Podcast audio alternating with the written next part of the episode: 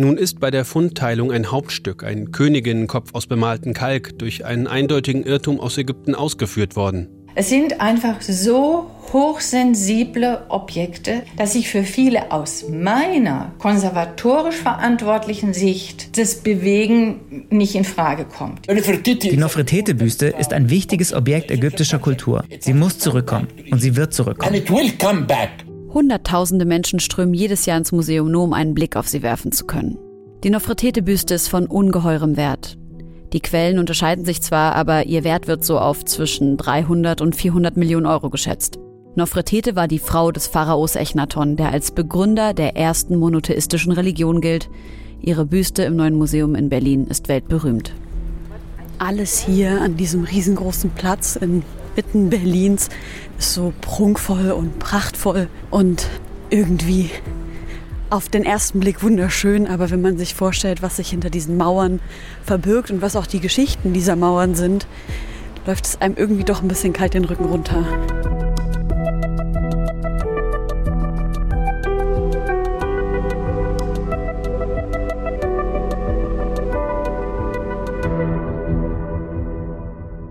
Das ist die erste Folge von Akte Raubkunst, der Podcast, in dem wir die Geschichte von Objekten in deutschen Museen erzählen, die eigentlich nicht hier sein sollten. Mein Name ist Helene Fares und ich bin unter anderem Journalistin, Wirtschaftspsychologin und Bildungsaktivistin und beschäftige mich in meiner Arbeit viel mit den Themen Gerechtigkeit, Menschenrechtsverletzungen und Rassismus. Ich habe schon immer ein komisches Gefühl gehabt, wenn ich in Museen in Deutschland Kunst und Heiligtümer aus Asien und Afrika gesehen habe und dachte, warum stehen die nicht da, wo die herkommen? Genau das wollen wir in diesem Podcast herausfinden. Die Spuren führen uns in die koloniale Vergangenheit von Deutschland, auf Schiffe, an Ausgrabungsstätten und in Auktionshäuser. Über Inventarlisten, Tagebucheinträge, Gespräche mit Expertinnen in Deutschland und in den Ländern, wo die Objekte herkommen, gehen wir den Geschichten der Kulturgüter nach. In einigen Fällen ist es ganz klar Raub, bei anderen ist es weniger eindeutig. Deswegen auch das Fragezeichen im Podcast-Titel. Und in unserer ersten Folge ist die Antwort auf diese Frage ziemlich kompliziert.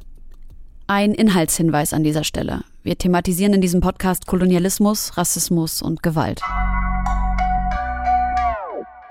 Ägyptische Museen oder besser gesagt Museen mit ägyptischer Kunst gibt es ja wie Sand am Meer. Als Kind war ich mit meiner Schulklasse zum ersten Mal in einem ägyptischen Museum in Leipzig.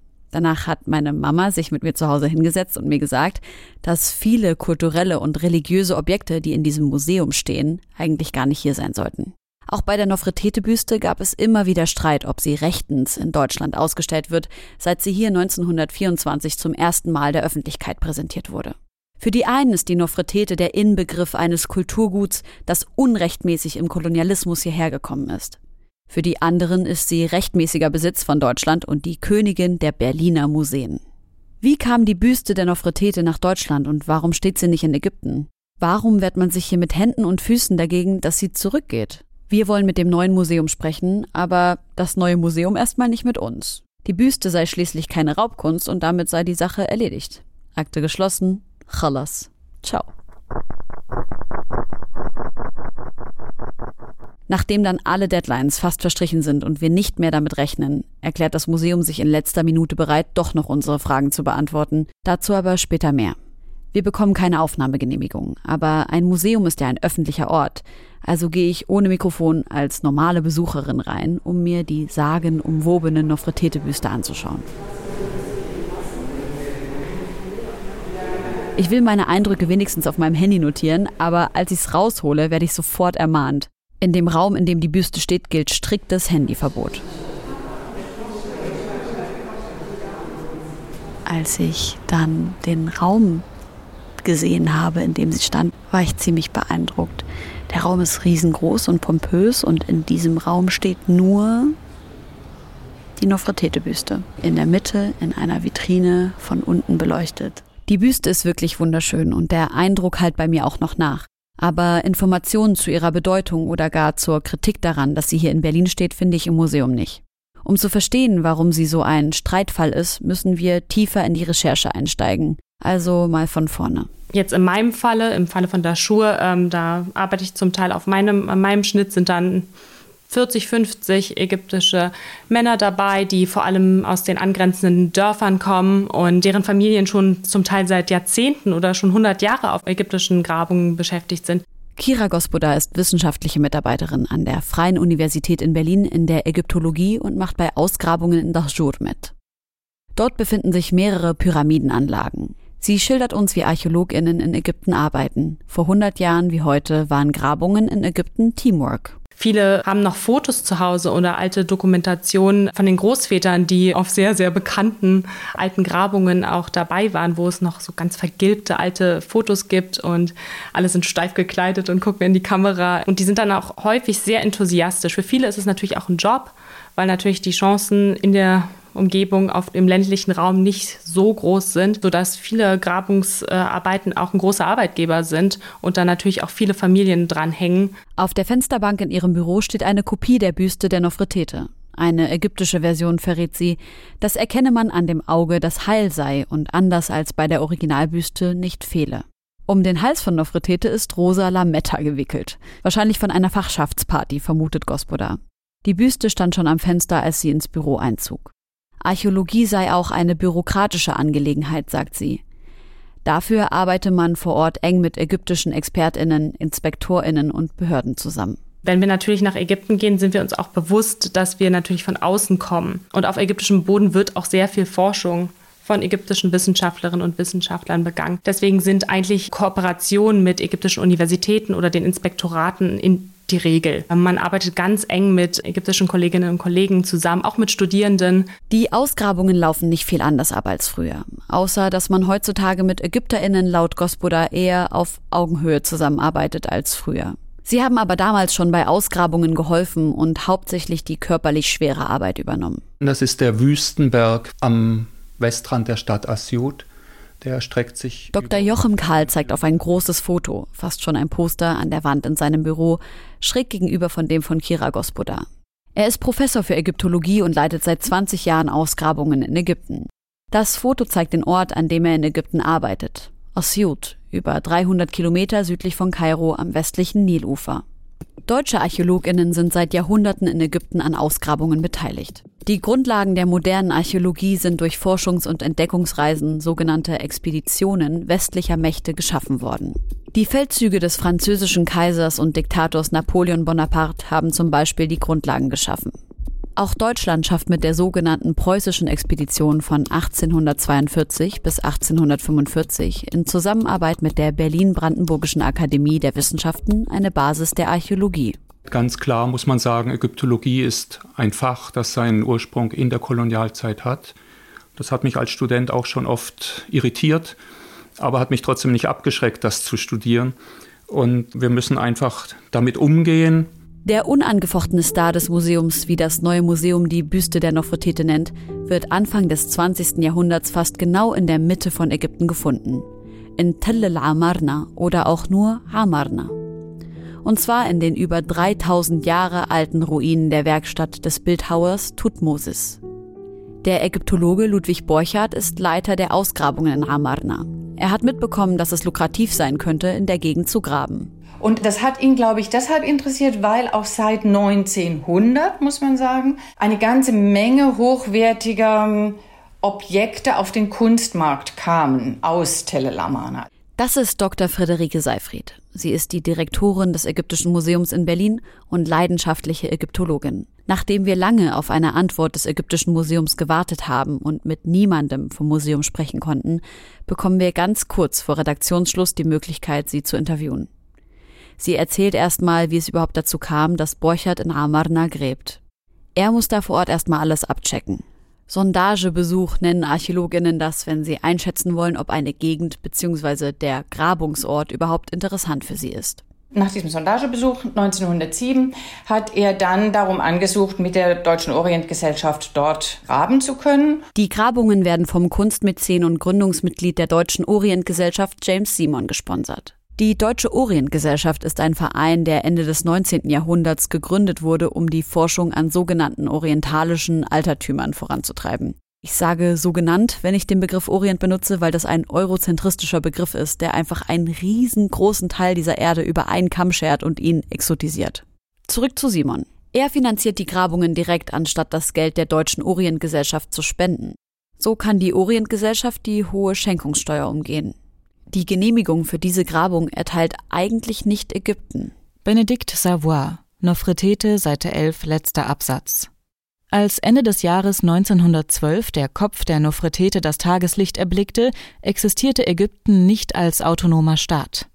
Das Land stand seit 1882 unter britischer Herrschaft. Die Überwachung und Pflege der archäologischen Denkmäler hatte dagegen Frankreich inne. Das müssen wir uns erstmal kurz klar machen. Ägypten war zu der Zeit unter britischer Kontrolle und Interesse an archäologischen Ausgrabungen dort haben mehrere europäische Länder und die USA. Dr. Benedikt Savoy, aus deren Forschungswerk Nofretete, eine deutsch-französische Affäre wir gerade zitiert haben, ist Kunsthistorikerin und eine wichtige Stimme in Debatten um koloniale Raubkunst. In ihrer Forschung zur Nofretete-Büste veröffentlicht sie historische Dokumente wie Briefe und Fotos, auf die wir in dieser Folge noch mehrmals zurückkommen.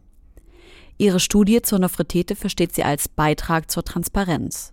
Savoy kritisiert, dass die Nofretete nach ihrer Ausgrabung fast 100 Jahre warten musste, bis Dokumente zu ihrer Herkunft veröffentlicht wurden. Das Ägyptische Museum in Berlin nämlich hatte sich nicht die Mühe gemacht, in französische Archive zu schauen. Inzwischen sind die relevanten Infos dazu auf der Website des neuen Museums zugänglich. Dort finden wir auch diesen Ausschnitt aus Borchards erster Veröffentlichung zur Büste 1922, zehn Jahre nach dem Fund. Bis das Stück ganz vom Schutte befreit war, dauerte es allerdings noch einige Zeit, da zuerst ein nördlich dicht anliegender Porträtkopf des Königs vorsichtig geborgen werden musste. Dann wurde die bunte Büste erst herausgehoben und wir hatten das lebensvollste ägyptische Kunstwerk in den Händen.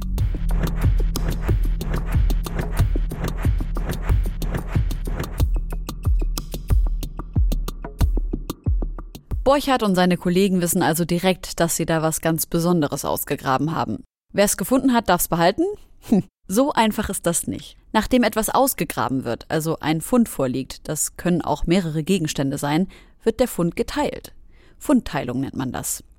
Heute gibt es das kaum noch, aber Anfang des 20. Jahrhunderts in Ägypten geht die eine Hälfte der Funde an das Land, das die Ausgrabungen finanziert hat, und die andere, genauso wertvolle Hälfte an das Land, in dem die Grabung stattfindet. Klingt erstmal einfach, aber weil das damals mit Regeln und Erlassen nicht so genau genommen wird, haben wir jetzt den Salat. Schauen wir uns das also mal genauer an.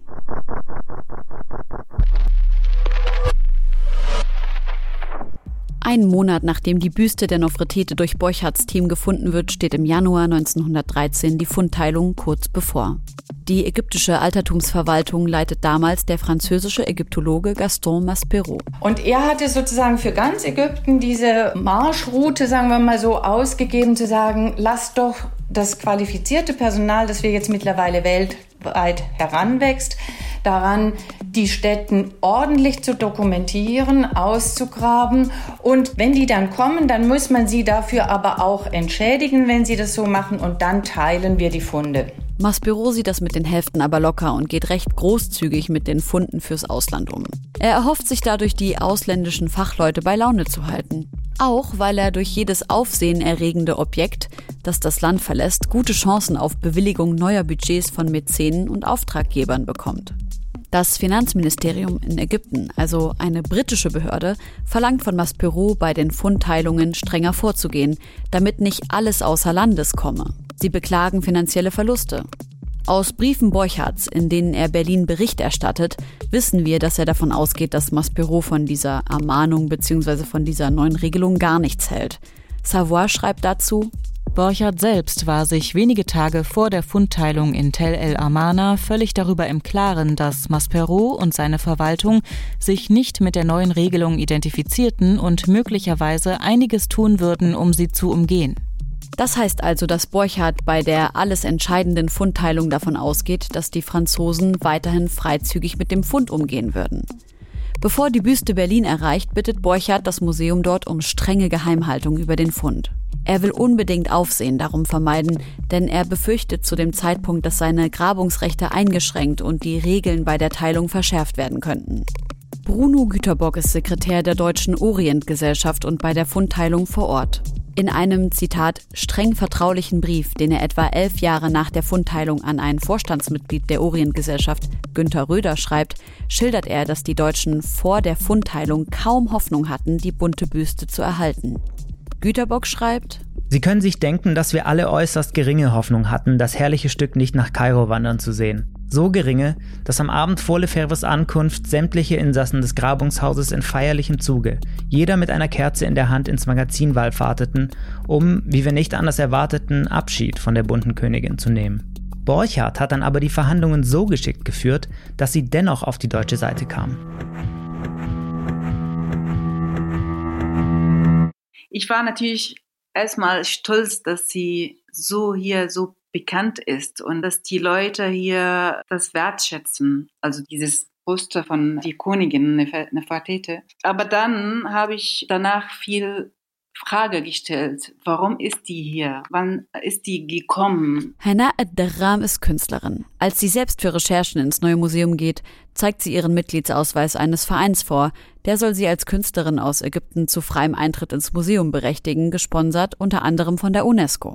Ihr Vereinsausweis wird nicht anerkannt und sie muss Eintritt zahlen. Ist auch komisch, also dass man, um ihre eigene Kulturen zu sehen und entdecken, muss man reisen oder gehen und bezahlen. Seit 2007 ist Henna Dram in Deutschland und pendelt mehrmals im Jahr nach Ägypten.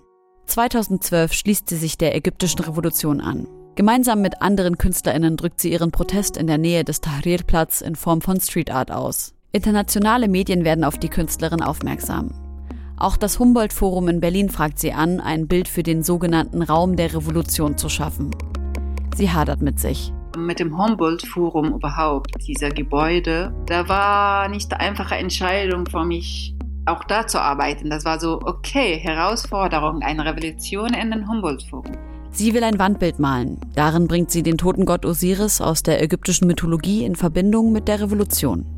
Bei ihren Recherchen stößt sie zufällig im Museumsshop des neuen Museums auf eine Postkarte, die ein Schwarz-Weiß-Foto vom Fund der Büste der Nofretete zeigt. Darauf abgebildet sind Personen aus dem Team von Ludwig Borchardt und ein ägyptischer Vorarbeiter. Zusammen halten sie die Büste. Das hat mir sehr geärgert, dass das so einfach als Postkarte zu kaufen ist, dort, die Zähne, als ob das normal ist genau das hat mich aufgeregt und deswegen habe ich das gezeichnet. Aber dann habe ich Gedanken gemacht, was wollte ich zu Publikum hier eigentlich sagen? Ich wollte eigentlich einfach nur Mist oder Scheiße oder Fuck off sagen. Und dann habe ich einfach dieser Zettel mit dieser ägyptische sehr bekannte Wort Aha geschrieben habe in den lateinischen Buchstaben. Aha, das bedeutet genau das. Mist, Scheiße oder auch Fuck off. Ein kleiner Zettel auf El Darrams Wandbild im Humboldt-Forum als künstlerischer Kommentar dazu, wie Berlin die Nofretete-Büste und die Geschehnisse darum präsentiert. Sie hat nichts dagegen, dass ArchäologInnen aus aller Welt in Ägypten zur Wissenschaft und Kunst beitragen, aber sie hinterfragt kritisch, wer dabei profitiert. Die Menschen, die von da, diesem Ort herkommen und diese Kunst vielleicht gemacht haben oder sie haben Talent dafür, die sind nicht interessant, sondern das Objekt, weil das profitiert uns. Das gibt uns Geld. Das ist Bereicherung für uns. Es wirft bei ihr auch Fragen auf, dass eine Büste einer Frau aus einem arabischen Land so verehrt wird. Aber die Menschen, die hierher kommen, wollen wir nicht. Die sind Muslime, wir, wir wollen keinen Muslime hier haben. Aber der Kunst, die da machen, das wollen wir gerne. Das ist schön. Aber ihr und eure Gedanken oder eure Glauben nicht. Willkommen fühle ich mich im neuen Museum auch nicht unbedingt. Ich habe, wie auch in den anderen Museen zum Beispiel in München, das Gefühl, ich als migrantische junge Frau bin hier nicht die Zielgruppe. Aber ich bin neugierig, die Nofretete live zu sehen. Der Raum, in dem sie steht, ist grün, beige und blau bemalt. Die Wände des Nordkuppelsaals, in dem sie steht, sind mit verzierten Bögen geschmückt. In diesen Bögen sind Malereien von Göttern, die absolut nichts mit den Gottheiten des alten Ägypten zu tun haben. Es sind griechische Götter. Steht man in diesem Raum, wird einem wirklich klar, dass hier ein ganz besonderes Stück ausgestellt wird. Beschreiben nützt nichts. Ansehen. Das notiert Borchardt zum Fund der Büste ins Grabungstagebuch. Vielleicht habt ihr die Büste schon mal gesehen, aber ich versuche mal, sie zu beschreiben. Sie hat ein ganz filigranes Gesicht, zarte Lippen, eine kleine Nase, prominente Wangenknochen, ihr Kinn ist auch ganz zart. Sie trägt ein goldenes Stirnband und eine große blaue Krone. darauf mittig eine schmale, goldfarbene Schlange. Sie ist das, was man heute auch nach dem westlichen Ideal als schön bezeichnen würde, obwohl der Büste das linke Auge fehlt. Ihr Gesicht ist symmetrisch, sie hat einen langen Hals und das Kinn ist ganz leicht angehoben.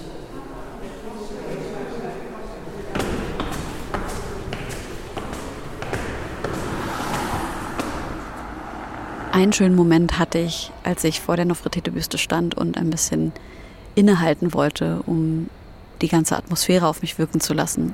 Da habe ich sie einfach nur so angeschaut und dann aus dem Blickwinkel gesehen, dass ein Mann, der wahrscheinlich auch äh, arabisch ist, zumindest hat es so sein Namensschild für mich erkennen lassen, eine Gebetskette in der Hand hielt. Und immer wenn ich das sehe, dass ein Mensch eine Gebetskette in der Hand hält, fühle ich mich irgendwie wohl. Und ich fand es schön zu sehen, dass ein arabischer Mann in diesem Raum ist und diese Nofretete-Büste bewacht. Der Wachmann, die andächtige Stille, keine Handys, keine Fotos und dieser edle Kuppelsaal. Das gibt der Büste sehr viel Würde und irgendwie fühlt sich das schön an. Aber was mir total fehlt, ist eine Einordnung, was die Nofretete eigentlich für ÄgypterInnen bedeutet. Aber ich habe eine Idee, wen ich dazu fragen kann. Eine Freundin meiner Eltern, seit ich Kind bin, Mona Ragi Inayat, eine Künstlerin aus Ägypten, die in Leipzig lebt.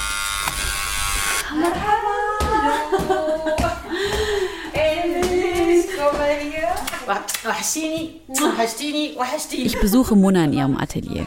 Das ist ein Kunstwerk für sich. Die Wände sind vom Boden bis zur Decke mit Monas bunten Gemälden bedeckt. Es ist sehr warm, aber für die Aufnahme müssen wir den Ventilator ausmachen.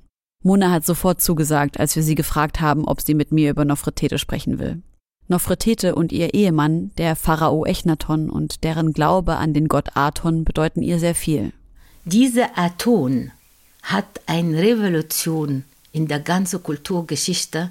Das ist der aller, allererste Gott, Aton, der entschieden hat, dass die Realität in der Kunst so bleibt, so wie es ist. Das heißt, jeder König hat sich immer schöner, schlanker, groß, hübsch gemacht oder malen lassen oder Skulptur malen lassen. Kam Echnaton, der ein bisschen Bäuchlein hat. Und er hat einen Mut gehabt in einer Zeit, wo alle Königen vor ihm, nach ihm, Amon und so weiter, anders hat gesagt, jeder Mensch ist zu akzeptieren, so wie er ist. Das finde ich so schön. Echnaton lehnt die Vielgötterei ab, wie sie damals üblich ist, und zentriert den Glauben um Aton, den Sonnengott. Was damals auch neu ist. Er verbietet die menschliche Darstellung von Gott und Götzenanbetung. Das galt für damalige Verhältnisse als revolutionär und Echnaton gilt als Gründer des Monotheismus. Aber wer jetzt Echnaton oder Echnaton von Nofertete auseinander macht, dann versteht eigentlich dann dieser Kontext gar nicht. Jeder bewahrt sein Ich nebeneinander dass sie ihn geliebt hat, hat ihre Identität als Nofertete nichts abgezogen. Sie ist ja schon Aton, aber sie blieb Nofertete. Mhm. Sie blieb die Kämpferin, die blieb, die hat neben ihm gearbeitet. Und das ist eigentlich ein ganz wichtiger Aspekt. Nofretete, was aus ägyptischen Hieroglyphen übersetzt so viel heißt wie die Schöne kommt, nimmt mit der neuen Religion auch einen Namenszusatz an. Nofer Neferu Atun. Schön ist die Schönheit des Aton. Das alles erfahre ich nicht im Museum. Die Bedeutung dieser historischen Figuren für die Ägypterinnen werden außen vor gelassen. Echnatons Büste steht im neuen Museum fast schon bedeutungslos wirkend in einer Nische in einem anderen Raum, nicht bei seiner Frau. Seine Büste war auch schon beim Fund weniger gut erhalten. Geht es dem Museum vor allem um ein ästhetisches Erlebnis? Der reine Materialwert ist sicherlich gering, das kann jeder bestätigen. Der wissenschaftliche Wert ist durchschnittlich, würde ich sagen. Immerhin wurde die Nofretete in einem Kontext gefunden, das ist ganz wichtig für die Wissenschaft, eben in einer Bildhauerwerkstatt. Letztendlich aber hilft uns die Nofretete-Büste nicht, etwas über die Person der Nofretete zu erfahren. Die Büste hilft uns nicht, etwas über den umwälzenden monotheistischen Ansatz ihres Gatten Echnaton zu erfahren. Für Forschung und wissenschaftliche Arbeit des Ägyptologen Jochem Kahl ist die Büste nicht zentral. Der Wert sei nur deswegen so hoch, weil die Menschen aus ihr eine ästhetische Ikone gemacht hätten und ihr ein finanzieller und wirtschaftlicher Wert zugeschrieben wurde.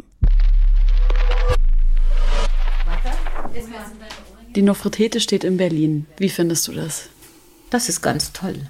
Das finde ich sehr gut, ganz einfach. Weil ihre Gedanke, das ist geklaut oder nicht klauen und wo gehört zu Ägypten, die gehört nicht Ägypten, die gehört die Welt.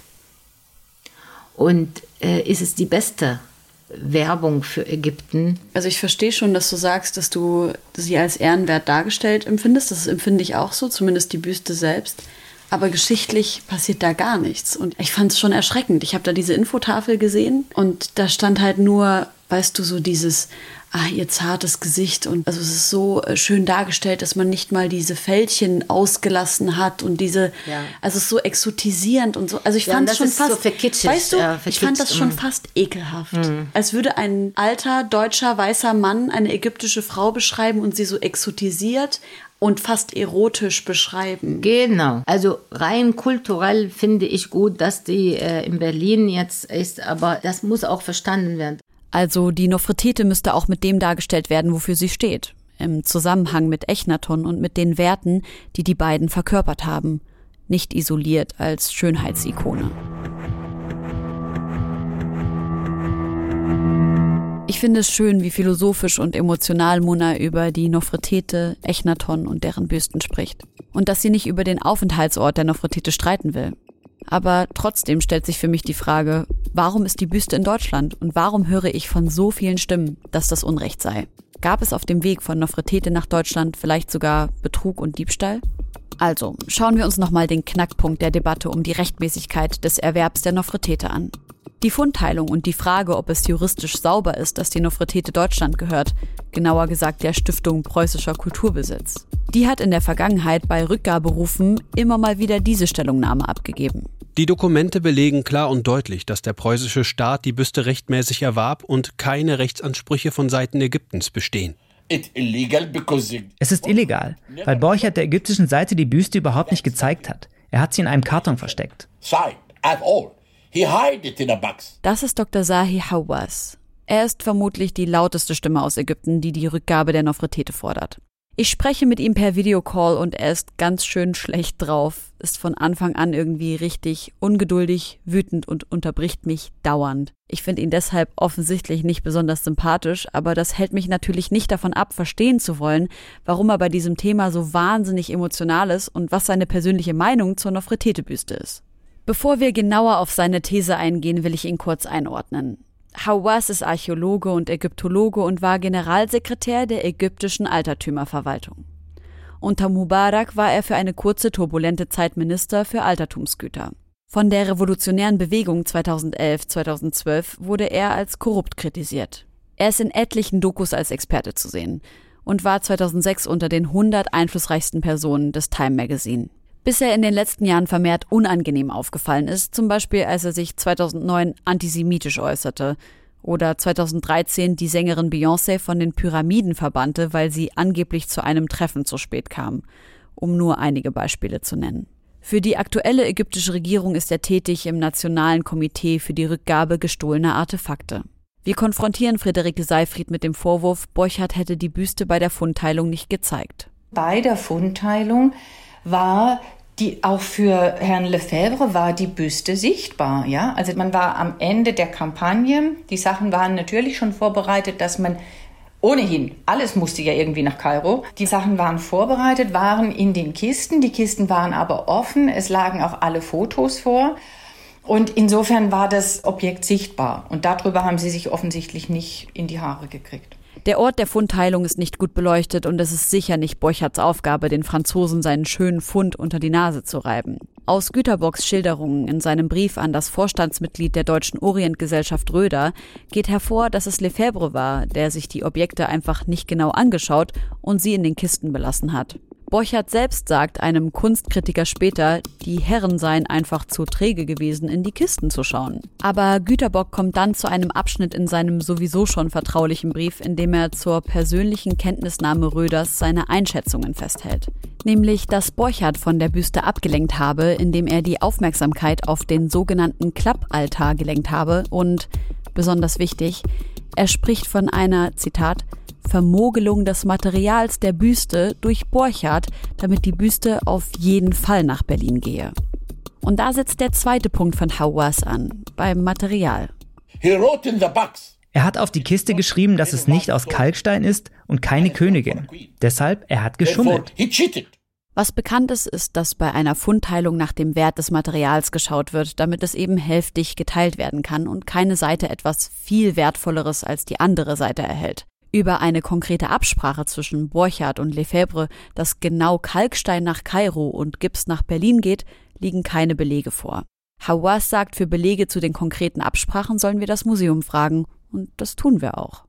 Seifried sagt, ihr sei nicht bekannt, dass es eine klare Regel gab, welches Material bei der Fundteilung wem zugeteilt wird. Sie verweist auf einige Quellen, die ihr vorliegen. Im Tagebuch, also im Grabungstagebuch, ist überhaupt kein Material angegeben, ja, sondern es ist nur angegeben auf den sogenannten Fundjournalteilen und dann im Prozess Verbal du Partage. Und dort im Prozess Verbal steht Plâtre und in der Fundjournalkarte steht Kalkstein. Und beides ist nicht richtig ja, wenn Sie so wollen. Denn es ist kein reiner Gipskopf, ja, und es ist auch kein reiner Kalkstein, sondern es ist tatsächlich eine Mischung aus beiden. Auf der Karte des Fundjournals steht Kalkstein und im Teilungsprotokoll steht Gips oder um genauer zu sein, bemalte Gipsbüste einer Prinzessin der Königsfamilie. Fakt ist, schon damals wusste man um den Wert bestimmter Funde, wenn sie zum Beispiel detailreich angefertigt oder schön bemalt waren. Und Borchardt wusste als erfahrener Archäologe sicherlich auch um den Wert dieser Büste. Der Sekretär der Deutschen Orientgesellschaft Güterbock hat, wie in seinem Brief an Röder steht, Borchardt auf die Angabe im Teilungsprotokoll angesprochen. Dieser soll entgegnet haben, dass man das erst in Berlin untersuchen könne und wenn dann rauskäme, dass es sich doch um Kalkstein und nicht um Gips handele, habe er sich eben einfach geirrt. Güterbock gibt allein Borchardt die Schuld daran, dass Zweifel an der Rechtmäßigkeit der Fundteilung aufkommen.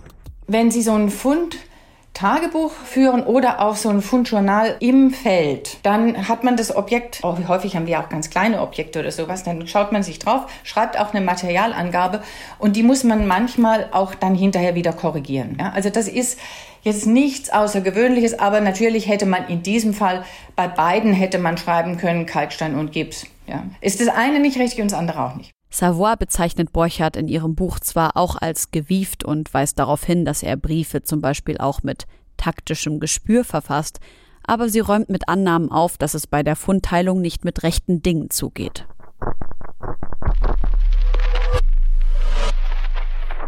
Jetzt haben wir zwar die Sache mit der Fundteilung 1913 geklärt, aber da taucht auch schon die nächste Ungereimtheit auf. Die Büste wird erst mehr als zehn Jahre später, nachdem sie in Berlin ankommt, öffentlich ausgestellt. Warum erst so spät? Das müssen wir uns auch genauer anschauen. Als allererstes wollte man den Fund und auch Nofretete, man wollte sie vor allen Dingen dem Kaiser vorstellen. Und der Kaiser wurde dann im Herbst, das war, soweit ich die Daten im Kopf habe, war das Mitte, Ende Oktober, wurde ihm die Büste vorgestellt. Gleichzeitig hatte man schon mit dem damaligen Direktor Heinrich Schäfer ausgemacht, dass es eine temporäre Ausstellung zur Amarna geben sollte.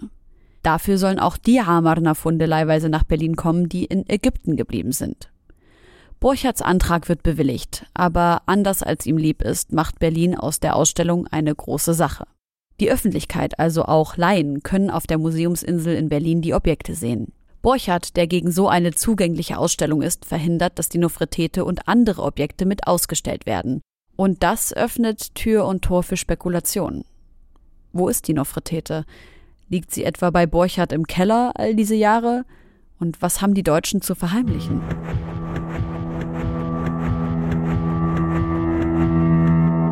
Nochmal kurz zurück an den Fundort 1913. Die Verhältnisse sind jetzt hier derart schwierige, dass jede überflüssige Demonstration von Funden schädlich wirken kann.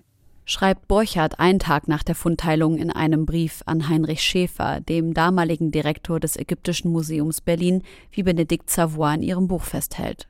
Borchardts Grabungslizenz soll 1914 auslaufen. Er hat zum Zeitpunkt der Fundteilung natürlich schon eine Erneuerung der Lizenz im Sinn, aber wenn die französische Altertumsverwaltung sich betrogen fühlt, weil etwas so Wertvolles das Land verlassen hat und sie es erfahren, weil die wertvolle Büste ausgestellt wird, ist die Grabungserlaubnis natürlich gefährdet. Außerdem gibt es schon vor dem Ersten Weltkrieg nationalistische Grabenkämpfe der Kolonialmächte, auch in der Archäologie in Ägypten. Wer genau die Büste der Nofretete 1913 nach Berlin bringt, das weiß man nicht so ganz sicher. Sie landet im Besitz von James Simon, dem Finanzier der Ausgrabungen, nachdem auch das 2019 eröffnete Besucherzentrum auf der Berliner Museumsinsel benannt ist. Es wird vermutet, sein Sohn habe die Büste mitgebracht. Was wir uns kurz klar machen müssen. Zwischen dem Fund 1912 und der ersten Ausstellung der Büste spielt sich der Erste Weltkrieg ab. Anfang 1915 werden die Grabungserlaubnisse für die Gegner Großbritanniens und Frankreichs für nichtig erklärt. Das betrifft natürlich auch den Kriegsgegner Deutschland. Nun graben in Ägypten vor allem US-Amerikaner. Als 1918 der Erste Weltkrieg vorbei ist, hat noch immer Frankreich das Sagen in der Altertumsverwaltung und die Franzosen würden den Deutschen am liebsten keine Grabungserlaubnis mehr erteilen. Und weil Borchardt weitergraben will und um die nächste Genehmigung bangt, bittet er Berlin um Diskretion. Die Büste der Nofretete ist so lange bei James Simon zu Hause und wird der Öffentlichkeit sechs Jahre nach Ende des Krieges 1924 erstmals im neuen Museum präsentiert. A Star is Born. Die Nofretete-Büste ist ein wichtiges Objekt ägyptischer Kultur. Sie hat, wie auch der Stein von Rosette, Ägypten illegal verlassen. Sie muss zurückkommen und sie wird zurückkommen.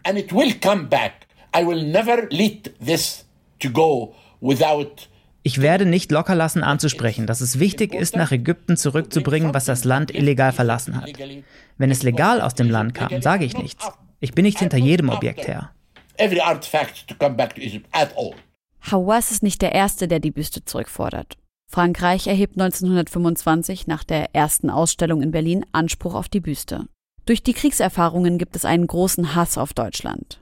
Trotzdem wird nicht Burchardt beschuldigt, betrogen oder getäuscht zu haben, vielmehr sehen sie den Fehler auf der französischen Seite. Savoy zitiert aus einem Sitzungsprotokoll des Komitees für Ägyptologie von 1925. Nun ist bei der Fundteilung ein Hauptstück, ein Königinnenkopf aus bemalten Kalk, durch einen eindeutigen Irrtum aus Ägypten ausgeführt worden. Der Sachverhalt ist äußerst schwerwiegend. Dieses Stück war von solcher Bedeutung, dass es sich in keinem Falle mit irgendeinem anderen vergleichen lassen konnte. Es hätte ohne Wenn und Aber im Museum in Kairo bleiben müssen. Wir können nicht ernsthaft einen Antrag dieses Instituts auf eine neuerliche Konzession prüfen, solange das fragliche Stück nicht nach Ägypten zurückgekehrt ist. Gemeint ist hier wohl die Deutsche Orientgesellschaft, der man keine Grabungserlaubnis mehr geben will. In der Zwischenzeit finden die Briten das unversehrte Grab von Nofretites Stiefsohn, Tutanchaton, der sich, nachdem er der Religion seines Vaters den Rücken kehrte, Tutanchamun nennt. Etwa zeitgleich tauchen die ersten Bilder der Nofretete in den deutschen Medien auf. Die Deutschen und die Franzosen streiten noch immer, bis 1930 die Franzosen den Deutschen ein Tauschangebot machen die Büste der Nofretete gegen zwei einzigartige Objekte. Doch die deutsche Öffentlichkeit, von der Presse aufgescheucht, war in weiten Teilen gegen diesen Handel. Die Menschen der Weimarer Republik, die gerade erst ihr eigenes Kaiserhaus verloren hatten, hatten Nofretete nur zu gern als die ihre beansprucht. Sie war eine deutsche Königin, und die Menschen wollten sie nicht gehen lassen. Die Besucherzahlen schnellten in die Höhe. Das schreibt die britische Ägyptologin Joyce Tildesley in Mythos Nofretete. Es geht um mehr als nur um die Büste. Es ist auch ein Wettstreit der Ägyptologen. Wer hat in diesem Feld das Sagen? Als die Deutschen die NSDAP wählen und Adolf Hitler 1933 zum Reichskanzler ernannt wird, nimmt einer der führenden Nazis, Hermann Göring, mit der ägyptischen Regierung Verhandlungen über die Rückgabe auf. Hitler lehnt das ab er findet sie zu schön und angeblich will er ihr sogar ein eigenes Museum bauen. Absurd, befindet damals auch die internationale jüdische Presse. Im Zweiten Weltkrieg verstecken die Deutschen die Büste. Mit Kriegsende fällt sie in die Hände der Amerikaner, die die, ich zitiere, bunte Königin nach Wiesbaden an die zentrale Sammelstelle für Kunst schicken. Zehn Jahre nach Kriegsende kehrt sie nach Berlin zurück. Seit Jahren fordert Zahi Hawass die Büste und andere Artefakte aus Ägypten zurück. 2007 hatte der Kulturausschuss des Bundestags sich dagegen ausgesprochen, die Büste Ägypten auszuleihen. Zahi Hawass erzählt uns, wie er 2009 um Leihgabe bittet. Ich wollte 2015 das große ägyptische Museum eröffnen. Da habe ich fünf Museen angeschrieben, darunter auch Berlin. Ich bat sie, die Nofretete für drei Monate zur Eröffnung des großen Museums auszuleihen. for uh, for the opening of the Grand Museum. In that time, the director of Berlin Museum was a very conceited man. Der Direktor des Berliner Museums war damals ein sehr eingebildeter Mann, sehr arrogant und er lehnte ab. Wie kann ich ihm versichern, dass es keine Märsche auf den Straßen von Kairo geben wird, die fordern, dass die Nofretete bleibt? Und ich habe gesagt, wir sind keine Piraten. Wenn ich einen Vertrag unterschreibe, dann respektiere ich diesen Vertrag. If I sign a contract with you, I will respect that contract. Friederike Seifried wird im Sommer 2009 Direktorin des neuen Museums. Davon habe ich mehrfach gehört. Das, das gab es so als Rumors. Aber sozusagen, dass ein Ausleihgesuch für einen solchen Event vorläge, habe ich nie bekommen. Ja? Also in meiner Amtszeit gab es das nicht. Hawass erzählt uns, dass er danach erst recht angespornt ist, die Nofretete zurück nach Ägypten zu bringen. Er schickt im Januar 2011 einen Brief mit einem, Zitat, offiziellen Gesuch um Rückgabe an den Präsidenten der Stiftung Preußischer Kulturbesitz Hermann Parzinger. Über den Streit um dieses Schreiben berichtet damals unter anderem der Spiegel. Die Stiftung Preußischer Kulturbesitz teilt mit, das Schreiben ist nicht vom Ministerpräsidenten unterzeichnet und schließt daraus, eine offizielle Rückgabeforderung liegt nicht vor. Also das Schreiben wird wegen Formalitäten nicht als offizielle Rückgabeforderung anerkannt. Ägyptische Regierungsmitglieder hätten nicht unterschrieben, was man nicht akzeptieren könne, auch wenn Hawass damals der Generalsekretär der Altertumsverwaltung ist, die dem Kultusministerium untersteht. Wir sprechen Hawass auch auf diesen Einwand an. Welche Unterstützung hatten Sie damals von der ägyptischen Regierung? Komplett. Ich hatte komplette Unterstützung. Bestätigung vom Minister für Kultur und dem Premierminister in Ägypten 2010 und 2011. Und ich hatte auch öffentliche Unterstützung, auch international. And the public and many public all over the world that supported me. Angeblich gab es ja nie offizielle Forderungen der ägyptischen Regierung. This is wrong. I'm telling you, I wrote a letter. Das ist falsch. Ich sage Ihnen, ich habe einen Brief geschrieben, ich kann Ihnen den auch schicken. Ich habe ihn auch in meinem Buch Tutankhamun vom Howard Carter to DNA veröffentlicht. Wir finden den Brief in der deutschen Übersetzung des Buches abgedruckt. Adressiert an Professor Dr. Parzinger, unterschrieben von Dr. Zahi Hawass. Von Unterschriften von anderen RegierungsmitgliederInnen ist leider nichts zu sehen. Kann die Büste denn theoretisch zurück nach Ägypten, wenigstens als Leihgabe? Ob das jetzt Nofretete ist oder was anderes, ich gehe da immer nach dem gleichen Prinzip vor. Wirklich vollkommen gleich. Meine Kinder in diesem Haus, alle meine Objekte, sind nicht meine Objekte, sondern die, um deren Sicherheit und Wohlbefinden ich mich zu kümmern habe. Es sind so hochsensible Objekte, dass ich für viele, und da ist eben Nofretete keine Ausnahme, dass ich für viele aus meiner konservatorisch verantwortlichen Sicht das Bewegen nicht in Frage kommt. Aus konservatorischen Gründen darf die Büste nicht bewegt werden. Dabei wurde sie doch auch früher in Deutschland bewegt. Dazu sagt Seifried, dass man heute eben mehr Wissen und Bewusstsein für den Umgang mit Weltkulturerbe habe. Ich würde sagen, in den letzten 10 bis 20 Jahren hat sich unser Verständnis, wie wir um dieses Weltkulturerbe und alle die Objekte auf der Museumsinsel sind Weltkulturerbe, dass man sich um diese Objekte ganz besonders kümmern muss. Ja? Also nicht nur um die, die da ausgestellt sind, auch die im Magazin. Und Ausleihe ist für jedes Objekt Stress. Immer. Ich denke, klarer kann man dem Wunsch nach Leih- oder Rückgaben keine Absage erteilen. Das British Museum, in dem fast nur Objekte aus ehemaligen britischen Kolonien stehen, berichtet, dass es mit seinen KonservatorInnen an Maßnahmen arbeitet, die den Transport von Objekten erlauben, auch wenn das manchmal sehr lange dauert. Vielleicht findet man ja in Zukunft doch noch Methoden, die einen Transport möglich machen.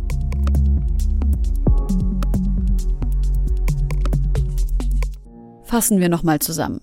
Nach all den Fragezeichen, die wir klären konnten, die Fundteilung lief für die damalige Zeit relativ üblich ab. Und dass die Nofretete so lange nicht ausgestellt wurde, dafür nennt Savoy politische Gründe und Seifried vermutet persönliche Spannungen zwischen Borchardt und anderen Akteuren. Die Nofretete ist rechtlich gesehen legal in Deutschland, aber Savoy sagt auch, es geht in dem Fall um mehr als nur eine juristische Frage. Das sieht auch Joachim Karl so. Ich denke, das ist die Frage von Recht und Gerechtigkeit. Rechtmäßig ist es entsprechend den Gesetzen und den Regelungen der damaligen Zeit. aber es ist die Frage, ob es eben moralisch gerecht ist und gerechtfertigt ist. Und wir sollten bei allem nicht vergessen, dass die Gesetze damals letztendlich von Europäern im Bereich der antiken Verwaltung eben auch überwacht und ausgeführt wurden. Das Problem ist tatsächlich die Frage, was in der Kolonialzeit passiert ist und ob man für etwas, was vor über 100 Jahren scheinbar rechtmäßig passiert ist, in der Folge, Folge, Folge, Folgegeneration gerade steht oder nicht, beziehungsweise gerade stehen will oder nicht.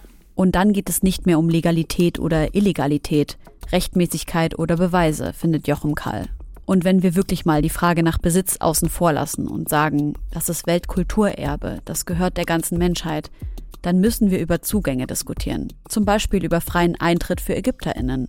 Dazu sagt Seifried, die Direktorin des Ägyptischen Museums, wenn schon freier Eintritt, dann für alle. Eine Sonderbehandlung von ÄgypterInnen sehe sie nicht ein. Hm, freier Eintritt für alle? Warum nicht? Funktioniert in Großbritannien ja ganz gut. Seit 1983 dürfen Funde in Ägypten das Land nicht mehr verlassen. Trotzdem geraten auch nach der Kolonialzeit noch ägyptische Kulturgüter auf den Kunstmarkt. Und man sagt zum Beispiel auch, dass der illegale Antikenhandel mehr Geld pro Jahr an Umsatz bringt als der illegale Waffenhandel. Vor allem seit der Revolution 2011 gelangen immer mehr Funde aus illegalen Grabungen ins Ausland. Und die landen nicht nur bei Privatpersonen, sondern offenbar auch in Museen, zum Beispiel im New Yorker Metropolitan Museum, wie erst vor kurzem rauskam. Und Museen würden in diesem Zusammenhang auch lügen, wie Benedikt Savoy in ihrem Buch Afrikas Kampf um seine Kunst schreibt. Vielleicht hat es sie wenig überrascht, als kürzlich der langjährige Direktor des Louvre, Jean-Luc Martinet, verhaftet wurde – er soll bei falschen Herkunftszertifikaten für Objekte aus Ägypten ein Auge zugedrückt haben. Zum Redaktionsschluss dieser Folge steht das Ergebnis des Ermittlungsverfahrens gegen ihn immer noch aus. Die aktuelle ägyptische Regierung arbeitet zurzeit an der Rückholung zahlreicher Objekte, die in der ganzen Welt verstreut sind. Für Ende 2022 ist die Eröffnung des Grand Egyptian Museum in Gizeh angekündigt, das viele wertvolle Kulturgüter beherbergen soll. Und Hawass gibt deshalb gerade noch mal richtig Gas. Am Morgen, bevor ich diesen Podcast einspreche, geht durch die Medien, dass er eine Petition zur Rückgabe der Nofretete-Büste plant. Ich find's gut, wenn die Herkunftsländer für die Rückholung kämpfen und selbst entscheiden, was mit ihrem Kulturgut geschieht. Aber mir ist auch wichtig, dass Deutschland Verantwortung für seine koloniale Vergangenheit übernimmt. Juristisch gilt der Fall der Nofretete als geklärt, weil die Teilung damals nach üblichen Formalia ablief. Aber für mich klingt es in den historischen Quellen schon so, als habe Borchardt etwas im Schilde geführt und eingefädelt, dass die Teilung zu seinen Gunsten ausgeht. Am Ende muss man sich daran aber gar nicht aufhängen, denn was das viel wichtigere Argument ist, die damaligen Regeln und Abläufe waren von den Kolonialmächten festgelegt und damit auch zu deren Vorteil. Am Ende ist die Frage also keine juristische. Mir geht es vielmehr um die Aufarbeitung kolonialer Machtverhältnisse und darum, wer von Ausstellungen profitiert und wer nicht. Und eben auch um die Frage nach Gerechtigkeit. Und ich persönlich finde es nicht gerecht, dass die Nofretete-Büste nach Deutschland kam und vor allem bis heute noch hier steht.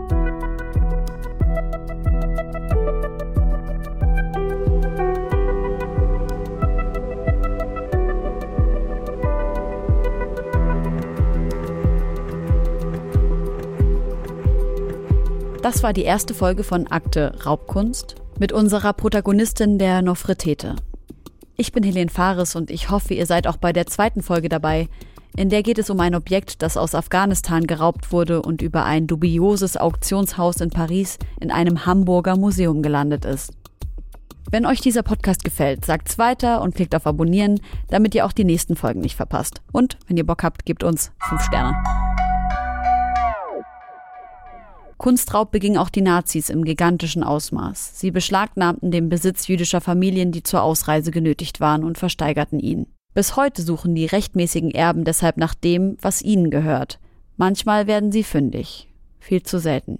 Die Doku Der Kunstraub der Nazis, die späte Suche nach Gerechtigkeit findet ihr online in der ARD-Mediathek.